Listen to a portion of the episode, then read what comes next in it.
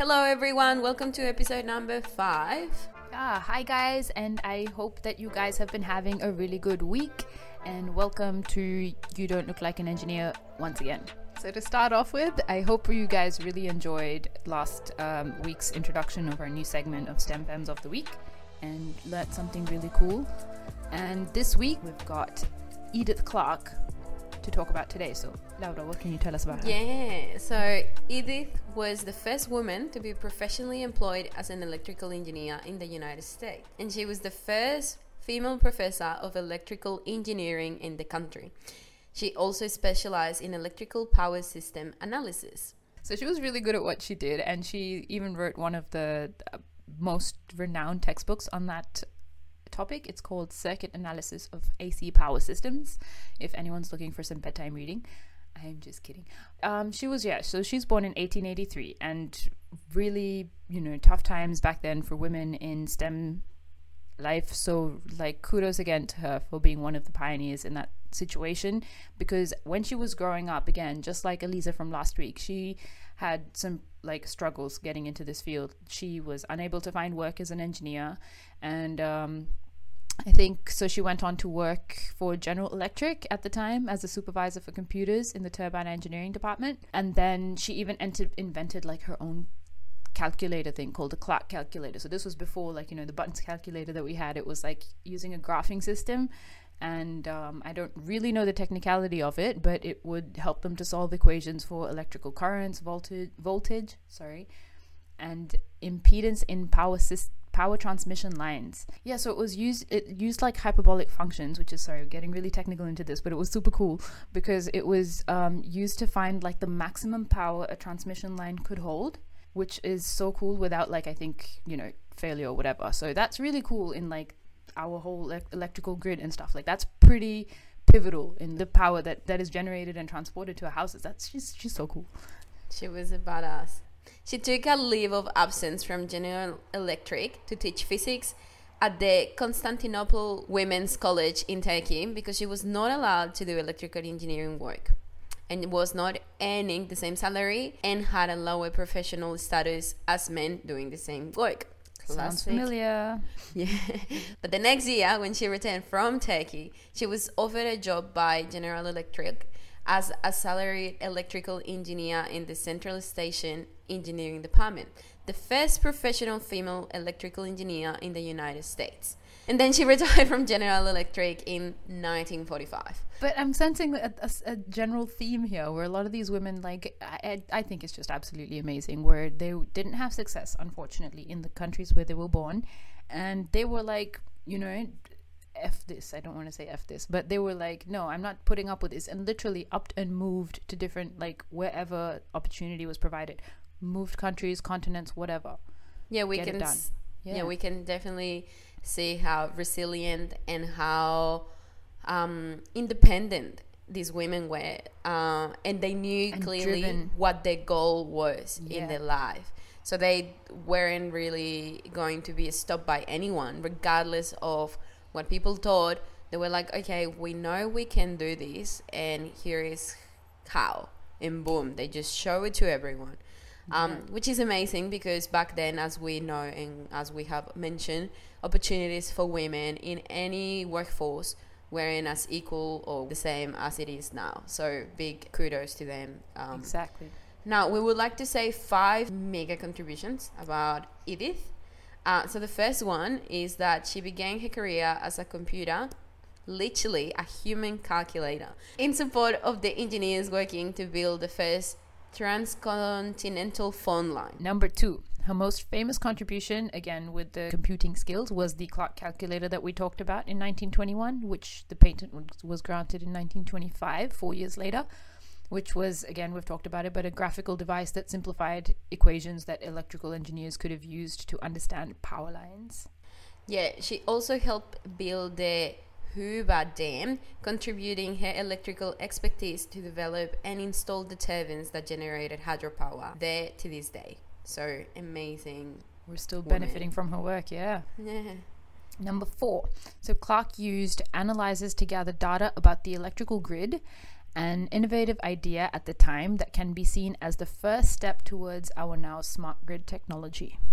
In 2015, she was posthumously inducted into the Inventors Hall of Fame, joining the likes of Thomas Edison and Nikola Tesla for her inventions of the Clark calculator. So this woman was just a scientist that was just breaking the bias, guys, and that's just massive. And we need to hear her name more. Like, oh my gosh, it's it Yeah. saddens me that we've heard of Edison and Tesla, but we've never heard of Edith Clark. Well, now we are. So now, just following from last week's subject, um, one of the tools that we use to stop over-identifying with our work and to have like a healthy relationship with our job, we said that it was boundaries. Boundaries, super super important stuff. I think just not in just in your personal life, but in professional as well.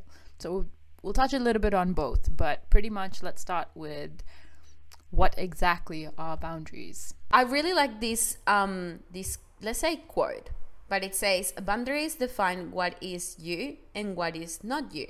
And they help you define what's your responsibility and what isn't. And I feel like this phrase or this quote is so applicable for any aspect of your life. But because today we're really focusing on our work and our job, I feel like it's even more accurate. Like what is your responsibility and what isn't. Just removing that idea that we have been conditioned with, especially for women and especially for women of color. There's a lot of pressure that we put in ourselves, and we really want to remove that pressure and tackle good ways to have a healthy relationship with our work. Everything that we're going to talk about on today's episode is actually applicable not only for women of color in engineering, but for anyone. And it doesn't necessarily mean that you have to be an engineer or a person in STEM careers to uh, benefit from the content in today's episode. So we hope you enjoy it, and let's talk about the types of boundaries. So there's four common types of boundaries, which are practically going through like the main aspects of your life. The first is physical, and then moral, emotional, and financial. And you can find very many different types of definitions and more variations of this on different sources, but these are the ones we're focusing on today. Physical is your personal space, your physical body. So that's all the boundaries associated with how much, you know, you want people in your physical space, pretty much. Definitely one that should never be violated. And your moral ones is, again, very subjective, very personal, but you get to define that. You know your boundaries. What are your morals and what are your values? And you need to know, you know, if someone is overstepping them or has crossed them and how to deal with that. Because while it is subjective, it is true that that boundary holds for you and it shouldn't be one that should be crossed again. And then there's emotional boundaries, um, and that's to do with your thoughts and your feelings and how you can separate your feelings from other people's feelings, but also separating your thoughts from your feelings, essentially. Both of those very critical, and especially in a workplace setting. And the last one So is so it's like emotional hygiene. I like to call it that way. Like, okay, I like that. it's it's pretty cool. Yeah, and the last one is financial. So, you know, your, what are your guidelines for lending, giving, or donating money to others, and how you jump in if someone faces financial hardship. But I think then also when Managing a budget.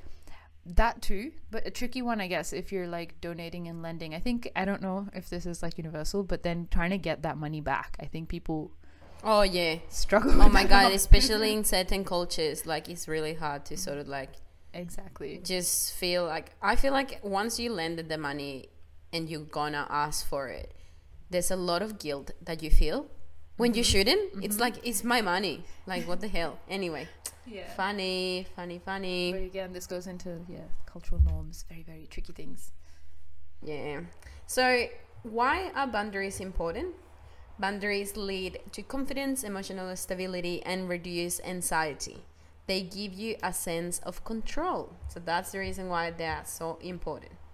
And it's so important in a workplace setting because it protects your ability to do your work without any interference and like drama in an essence, right? Because you don't have to deal with all the stuff that's like taking up mental space that is like, oh, why did this person treat me this way when I'm not okay with it, you know? And you don't have to deal with that because you've set a boundary and your your people now know how not to violate that in an essence. Yeah, yeah. Especially at the workplace, also, it helps you reclaim your freedom. When we don't have a really good boundary, we tend to overwork. And that doesn't necessarily mean that it's a healthy thing or a productive thing. We we have times set up for doing work and we have to stick to that and we have to do it for our own well-being. So this is a reason why we want to implement boundaries. The type of boundaries that we should set up at work um, time management. So, like for example, when you go and do like your to do list before you start your day, or like some people dedicate a Monday to that, to doing all the housekeeping. So, they do like a list of things that are very important to do on the day. People can either do it in order of priorities or they can sort it out from easy to hard. And also focus on one task at a time. Well, 100%. Multitasking is a myth. Yes, yes. Actually, there was a study, and they asked three groups of people to read the same passage. One group received no distractions, the second group received an instant message before they started reading, and the third group received multiple instant messages while they read. While each group fared equally well on the quality of the reading, the third group finished it last. No surprises there. We all know how distracting, you know, the phones yeah. can be. So with time management, I feel like it's important to also allocate breaks for when you're gonna check your phone, like at lunchtime, or when you're gonna reply to messages. So with setting boundaries, another important thing is to know and understand what working style you have. So are you an integrator or a segmenter? Integrators are the people who can integrate work and personal responsibilities without stress. So, people that are integrators tend to be comfortable performing work tasks during family or personal time. Like, for example, taking a work call around dinner or finding time between uh, helping their kids with homework and do like a meeting afterwards or whatever. And segmenters are actually a little bit more just strict about the boundaries they have. So, for example, um, taking work calls during a family or personal time would be like a big no for them. Uh, and it can actually be very stressful. So if you want to find out whether you're an integrator or a segmenter, we're gonna have a quick test for you available right now. Go, Sohan. you have three different uh, categories to look at, and that is your space, your schedule, and your lunch.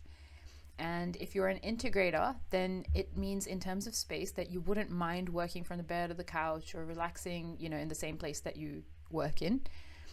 But if you're a segmenter, then you have a dedicated working space, and uh, which is usually separated in a room or in a corner of the house. So, like, even if you don't have a lot of space in a house, guaranteed, like, people are not living in mansions. So, it would be like a different corner of your room to say, like, you know, where the bed is or where whatever. You wouldn't integrate the two. And uh, in terms of your schedule, it means uh, for integrators, they don't necessarily stick to a very strict schedule. Uh, they're happy to like juggle stuff around and move it around, like move their personal time space to help out with work. Like it's not something that's going to be like a no no. So if they if you have gym in the morning, someone says, "Oh, let's have the meeting in the morning," you'll be like, "Oh yeah, that's fine. I'll just gym in the evening." That kind of thing, you know. And um, for segmenters, it looks more rigid. So they need an office-like schedule with a clear start and end time for work and established personal time, and you can't overstep into either one. Have a few friends like this. Very interesting to work with. and with lunches. So integrators, they feel comfortable eating while working on, on their desk and attending a work call at the same time. If, you know, that's fine for you. Uh, but segmenters prefer to like, you know, log out for a bit, take lunchtime away and uh, treat it as a break. Don't necessarily, don't be working while you eat, which you shouldn't, but I, I do. I work and eat at the same time.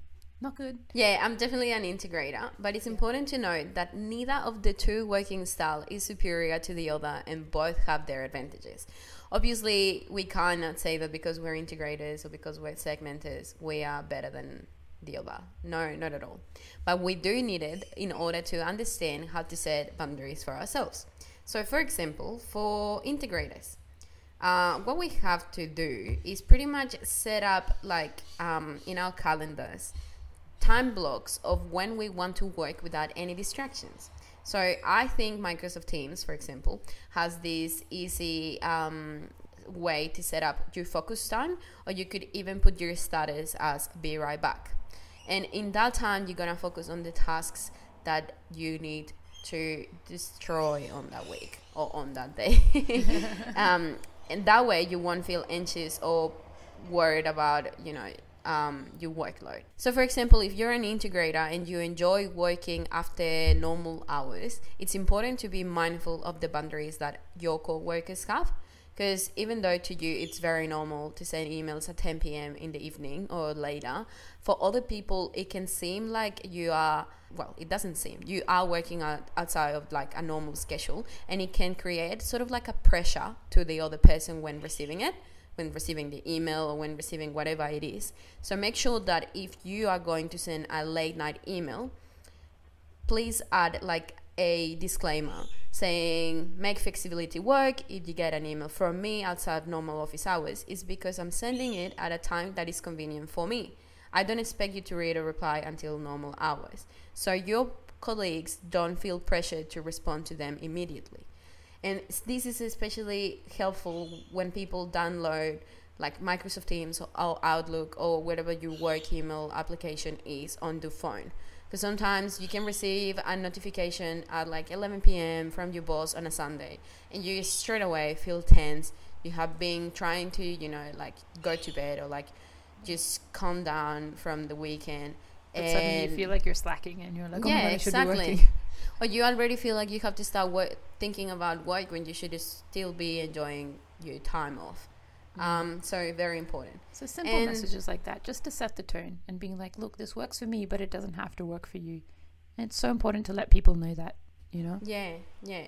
And don't take it personal. Like if you receive a message like that, don't be like, oh my god, what is this? No, I'm kidding. Actually, so again, that's I'm yeah, setting the boundary between your thoughts and your feelings. Super, super important stuff. I'm glad you touched on that because that yes. will come in handy.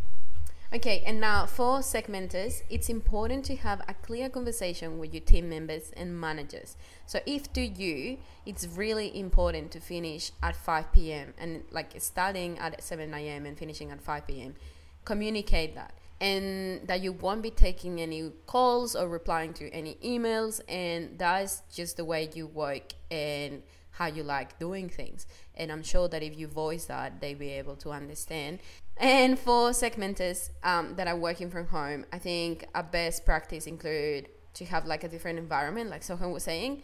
If you don't have a big space uh, where you live, even to just set up like a desk or even to just say to yourself, okay, this is the computer that I'm gonna use to do work. Uh, I'm not gonna mix like the gadgets, for example. Uh, I'm gonna just use this computer to do my work and this iPad to do my studies, or this desk in the corner here is going to be for me to do my work, and this uh, I don't know desk up there is going to help me with my studies. So it, it creates a, a boundary and it's more physical and you can actually see it so it will help you reduce the stress levels and you can also explore digital calendars to prepare ahead for the day like we were saying a to-do list or or, the, or utilizing all the software that can help you to manage workload yeah. So those are some of the tips and tricks. The last in this line of boundaries that we can we can and should be setting, I think an important one is on privacy and the involvement of like sharing information. So I think a lot of times when things come up at work and you know you might not be able to attend something or like something happens, people feel the need to overshare because if you're not sharing the exact circumstance, then you feel like no one's going to understand and they're not going to be able to be like, "Oh yeah, that was fair enough." But that shouldn't be necessary, you know? It's it's if someone has a personal circumstance, something happened without knowing full details, I think there should be a level of empathy involved that you can just recognize that person has definitely done everything in their power, and that is why they can't make whatever commitment it is. Not just be like, oh, maybe they were being lazy or whatever. Like, that's not good enough. No. Yeah, and I think it's important that if someone is telling you that they cannot attend an event or they cannot do a meeting or a task, it doesn't necessarily mean that they have to give you a reason. Mm especially when it comes to and meetings. especially when they give you a reason that reason is not open for discussion Mm-mm. yeah well yeah. exactly so mm-hmm. if they have something going on no one is asking like you are giving a reason okay i can't come to the meeting because i have xyz thing on you shouldn't feel like uh let's debate this yeah. why yeah no if someone is telling you that they can't they can't everyone is responsible of organizing the time like it suits them so Yeah. you have to also set that boundary of understanding other people's commitments and because they have the most what they are going about through. their circumstance. You you Yeah. can't possibly have more. And yes, of course, people can do more and strive for better, but that situation is not where you start demonstrating that. No. Yeah, exactly. And there's an element of trust that comes into this as well. You have been working with these people for a long time, or if if this person is new, you have to understand that you have to trust what they are saying and trust the, you know, that they are capable of of Making that judgment. making that yeah yeah yeah, that judgment. 100%. And also, it's recognizing that the people that you work with, and I don't mean this in a bad way, but they there's not that level of trust established always. I think with everyone in your workplace that they are privy to all the information that is happening in your life like you know because sometimes it's sensitive stuff like you know stuff that's happening at home and whatever and you don't have to go sharing that to everyone just so that they can understand why you can't make a meeting Not at all. No. because I that level of I trust isn't there. You would only share that information with like a f- loved one or a family or you know or friends Yeah. and that sort of thing. Yeah. So you don't suddenly have to now talk about that at work because a it's inappropriate and b you're not comfortable. Yeah, You know? there's a level of vulnerability that you exactly. that you have to go through when talking about these subjects and perhaps you don't have the relationship with your co-workers or your bosses or even if you did you want to just keep these things separate um, you don't have to put yourself in the situation of make, like making yourself feel uncomfortable just because someone wants you to like Yeah. no make them feel uncomfortable sorry but it is what it is now the last one in terms of boundaries to be set up is boundaries of behavior. Yes, that's right. Especially when alcohol is involved at some events in oh. the workplace. So, for example, with Christmas parties or with end of the month drinks that every office celebrates, um, I feel like it's really hard to set up boundaries, or maybe you have them set up, but sometimes because you have ingested certain substances, it's hard to keep them very, like, you know, not blurred.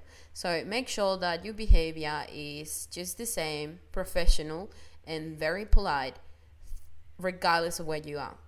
The workplace is literally that party that you attended to, if it's surrounded by work colleagues, that site that you visited, and even the car that you are sharing with your colleagues to get to the site, to the airport, or to that party. So make sure that your behavior is always professional and polite. and also, it doesn't mean that because you haven't set the tone for the years that you have been at certain company, it doesn't mean that you cannot start setting the tone now. Like you hmm. can change hmm. that, and you can sure. just by voicing, for example, if before certain behavior you approved, but now you don't, just be like, sorry, I'm not comfortable with that now. And if someone asks you why, be like, I'm just not comfortable. Thank you. Bye. So a big part of this boundaries, like we, we've been through how to set them and what they are and why they matter. But a big elephant in the room for newer workplaces is trying to understand ethnicity in the role of boundaries because ethnicity and gender both of them now when you overlap them that makes an even bigger like New specialty. Exactly. We'll get into some research about how ethnicity has a general um, role to play in boundaries. It affects the way you know women of color uh, uh, treat their work relationships, how they put up their hand for different um, tasks, and overworking and undervaluing themselves, and all of that plays a role. But to start off with, I think the major thing that comes into play culturally is just a, it's a complete cultural shift from you know working in a corporate environment in you know let's say a western nation is it, it's a very different culture from what you know people are generally practicing at home. So i think some research to back this up uh, was conducted by von ma and thomas schoeneman i hope i pronounced that correctly uh, in the field of social and applied psychology and they found a difference like uh, between two cultures. One is called a collectivist culture, and one is an individualist culture. So, collectivist cultures they found to be in more ethnic uh, places, and um, they found, like for example, sixty percent of Kenyans describe themselves in terms of their role in a group or their role in their family. Like, I'm a good daughter, or like you know, I'm a, you know, team X Y Z. Whereas 48% of Americans where the individualist culture comes from, in like even in this corporate environment and everything, they use their personal characteristics to describe themselves. So, like collectivist cultures like mine, and I'm sure you can relate as well, they have a low differentiation between um, themselves and a group. So, they're encouraged to make decisions based on the group and what the group will feel like. So, in a family context or in a team context, they have to make decisions based on thinking, oh, how will everyone around me react? You know, and that's why when when you have to put your hand up and say, I can't necessarily pick up a task they're most likely thinking, everyone else is busy. How can I possibly palm this off to anyone else? I should just take on the role. Mm, mm. And I think that it's very important because when you understand boundaries and when you want to set them up, if you have no idea what your non negotiables are, essentially, if you don't know yourself really well, you can't set those boundaries. It's yeah. really hard to set up something that you have no idea what it looks like. And it comes with boundaries. practice, I think, uh, because we've been practicing this collectivist culture for like, you know, 20, 30, 40 years. You can't just get up and say, oh no, today I'm going to be like all my boundaries and no one else's. No, but the more you do it, the more comfortable you get. And like you were saying, the more you get to know yourself and your non negotiables. And that's how you slowly be able to like develop who you are the important concept around understanding boundaries is actually the differentiation of the self. And some therapies, like Murray Bowen, um, they originated the concepts related to distinguishing self from family and thoughts from feelings.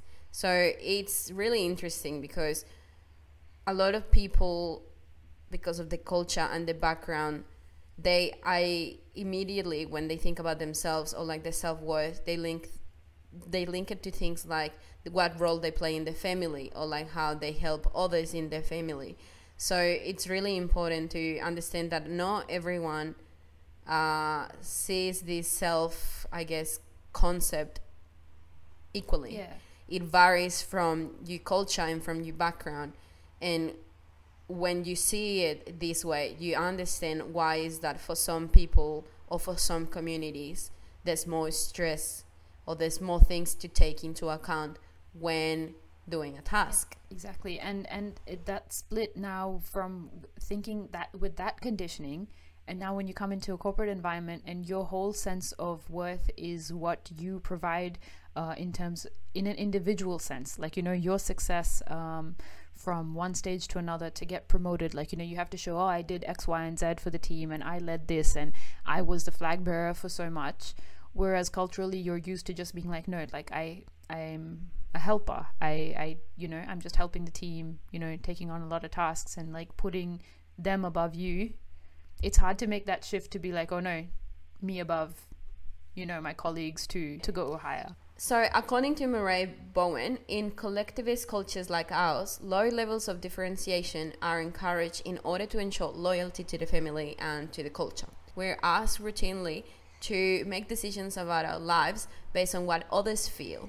For example, we might be asked not to order something we like in a restaurant because everyone else is having a certain cuisine, or what we study or whom we marry may be chosen by the family for the larger interests of the family.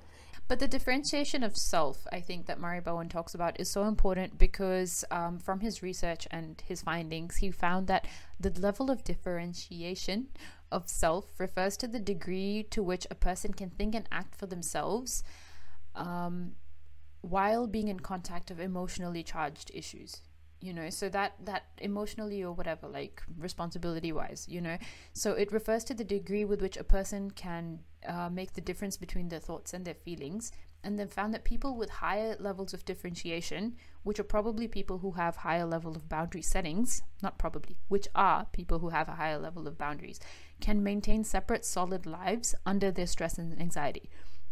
So regardless of what's happening, they're still fully functional. But then when you have um, a lower level of differentiation, which he has attributed to collectivist cultures, um, it, it's led to people having to depend on others to function and they develop significant like symptoms under stress. So they often like act very anxiously or destructively then under stress and that stress can be you know work induced that stress can be work people induced that stress can be your personal life induced. And so their intellectual reasoning is now like completely emotional so they can be fully intelligent fully competent in a workplace but they can just have poorly poor boundaries and that can create this whole problem. So so a good example of this is like how people who okay and again this comes down to a little bit of the i've i've heard this in the workplace of um, different women and then as also different ethnic women being like they don't know how to say no because they feel like people who are coming to them are asking them for a lot of different things at the same time but they're already like so busy but they feel like they have to help and they have to do a lot of things. So it ends up being while they're fully competent um, in an effort to try to help everyone around them they got so busy with those tasks that come end of day something was due they couldn't finish it. And now the perception is that they're incompetent and uh, they couldn't you know complete the task to a high quality when no that competency was not an issue. It was simply being unable to set the boundary and say look i appreciate that you you asking me for help i'm just currently so swamped so i i can't help you but i can palm you off to, to someone else that i know who will be equally helpful so yeah what we really want to emphasize on is that sometimes it's not that just Sally put herself in that situation. Is that Sally was not only dealing with that stress, but also with the conditioning that she has had in the past. Like she probably sees things different, and for her, it's really difficult to come and say, "No, sorry, I can't do this. It's I already have so many things on my plate. Perhaps tomorrow, when I finish it, I can give you a hand, or just come up with another su- suggestion." Um, but for her, it's really hard because in her head, she has always had that belief system that she has to help and prove herself by going above and beyond. Yeah. While it's true that that is a decision being made, it just comes from a lot of like conditioning that's that's you know under the under behind the scenes that no one really sees. So I think that's why all this becomes important because it's about understanding and now we're going to get into that what you know team members and leaders can do that understanding of how to help um, people like you know myself and yourself and sally and everyone going through this so that they don't have to put themselves in that situation again they can set boundaries yeah. Yes exactly because it's not just what we as employees can do. As leaders i think it's important to sort of like understand why these things are happening. If for example someone comes and complains about sally not being able to deliver these jobs have a conversation with her and understand where she was coming from. Why is that she wasn't able to finish these things? Sometimes for women or for even like anyone saying no to some like overcommitting is pretty common and it's not that we don't want to finish our job or do a great job is that we can't really say no because if someone from a position of power like a, a senior is asking you to do something you feel inclined to say yes just because the authority level also comes into play. It's not only ourselves that have to be receptive to this, it's our leaders, and it's part of their job to identify how to resource a team and how to allocate these tasks and how to differentiate and prioritize uh, what task has to be done first and what project should be dedicated more time than others. Yeah, so if people at the top are putting in crazy hours and they are always working, then of course people down below who want to move up are going to do the same because that's the example that they see. But it's their responsibility to just do the normal hours to rule by example pretty much. So if you as a leader are not drawing proper boundaries, you should recognize it and you should actually work on your boundaries so your employees also have good boundaries. Yeah, which I heard like some leaders doing at work, and I thought that was fantastic because they were just being so conscious about the tone that they were setting. Really cool stuff. Very, very forward um, thinking in that sense. So, in terms of like being conscious about what you set, and um, I think a really important thing in being able to set these boundaries, I think, is um, I don't know if this is like a little bit controversial, but it's really cool. I think to be able to set these boundaries if you're having trouble, you know, because of any feelings of being a minor- minority or just having trouble setting boundaries in general, is uh, the first thing you can do is probably find someone who you can trust and be vulnerable with. And um, they can help you validate whatever your feelings are, but also brainstorm and strategize your next steps. And um, the stuff you could take to them is something like you can document. It, it's a bit weird, but you can document um, times where you felt like your boundaries were, you know, crossed and how that made you feel um, you know the act of the behavior how it impacted your work or how it you know made you feel in that inner work setting that you know this was not productive for me and you can put that into action and communicate that with those right people and they can help you strategize and come up with better ways to so that these boundaries are not crossed Yeah, exactly right. I feel like documenting everything it's so important. It sounds bad, but it's actually really helpful and it also is sort of like a reference point for progress. Like so you know, I used to struggle with this, now I'm not. And it doesn't necessarily mean that documenting is going to bring a negative impact or like an uncomfortable um like it's obviously going to raise an uncomfortable conversation with someone, but it's going to help you. And so that you sound more um, prepared. clear as well. Yeah prepared rather than just being like oh um you know i don't know but this affected me. No like you sound like you have a clarity of thought and you you're not just being very emotional about Yeah. something So how do we hold um, ourselves accountable when setting boundaries? I feel like it's really important to have an understanding of what a vicious cycle of unhealthy boundaries look like. So first, people infringe on you, then you sacrifice your needs, and then expectations increase. And that's like going on and going on and going on. So to avoid that, we first have to understand our worth. So once you understand your worth and your value, you have a sense of awareness and appreciation of your own achievements and what you can offer. when you speak up, the most important thing is to be clear and concise. Oh my god, and so good because again, I was reading Brene Brown's Dare to Lead, fantastic book. Um, it talks about how clarity is kindness. The more clear you can be, be and leave no uncertainty in your intention and your meaning in set, setting that boundary, so no one else is like thinking like you know oh, maybe like you know it was personal or something. No then it opens the door a for people to do the same and it also means they're not having to overinterpret into anything you're saying. It's clear from your part it's clear from their part. You can set the boundary and just go. But I feel like the most important thing is understanding your non negotiables. Your non negotiables can look like that you don't want to miss your dinner with your parents or a school play or activity. Like, for example, showering your baby at 5 p.m. You don't want to miss that. So, and you don't have to. Just um, voice that that's like a very important time of the day for you and your baby, or for those that don't have babies. Like, for example, your yoga class is really important for you at 5 p.m. Then do and, and be honest and tell them and you can work around Yeah. that. yeah and that's a wrap that was everything we wanted to share with you. This is a longer episode, uh, just because it's a really good subject that we should really dive into. and it has so many subsets relating to so many different um, aspects of you know like I said culture gender but thank you for making it until the end if you did Thank you for making it until the end. we hope you got some value out of it And if you have any feedback, we're happy to obviously listen to you guys. Uh, but yeah, it's been a pleasure. Thank you so much. See you later, alligators. bye bye horse Bye bye. what the fuck?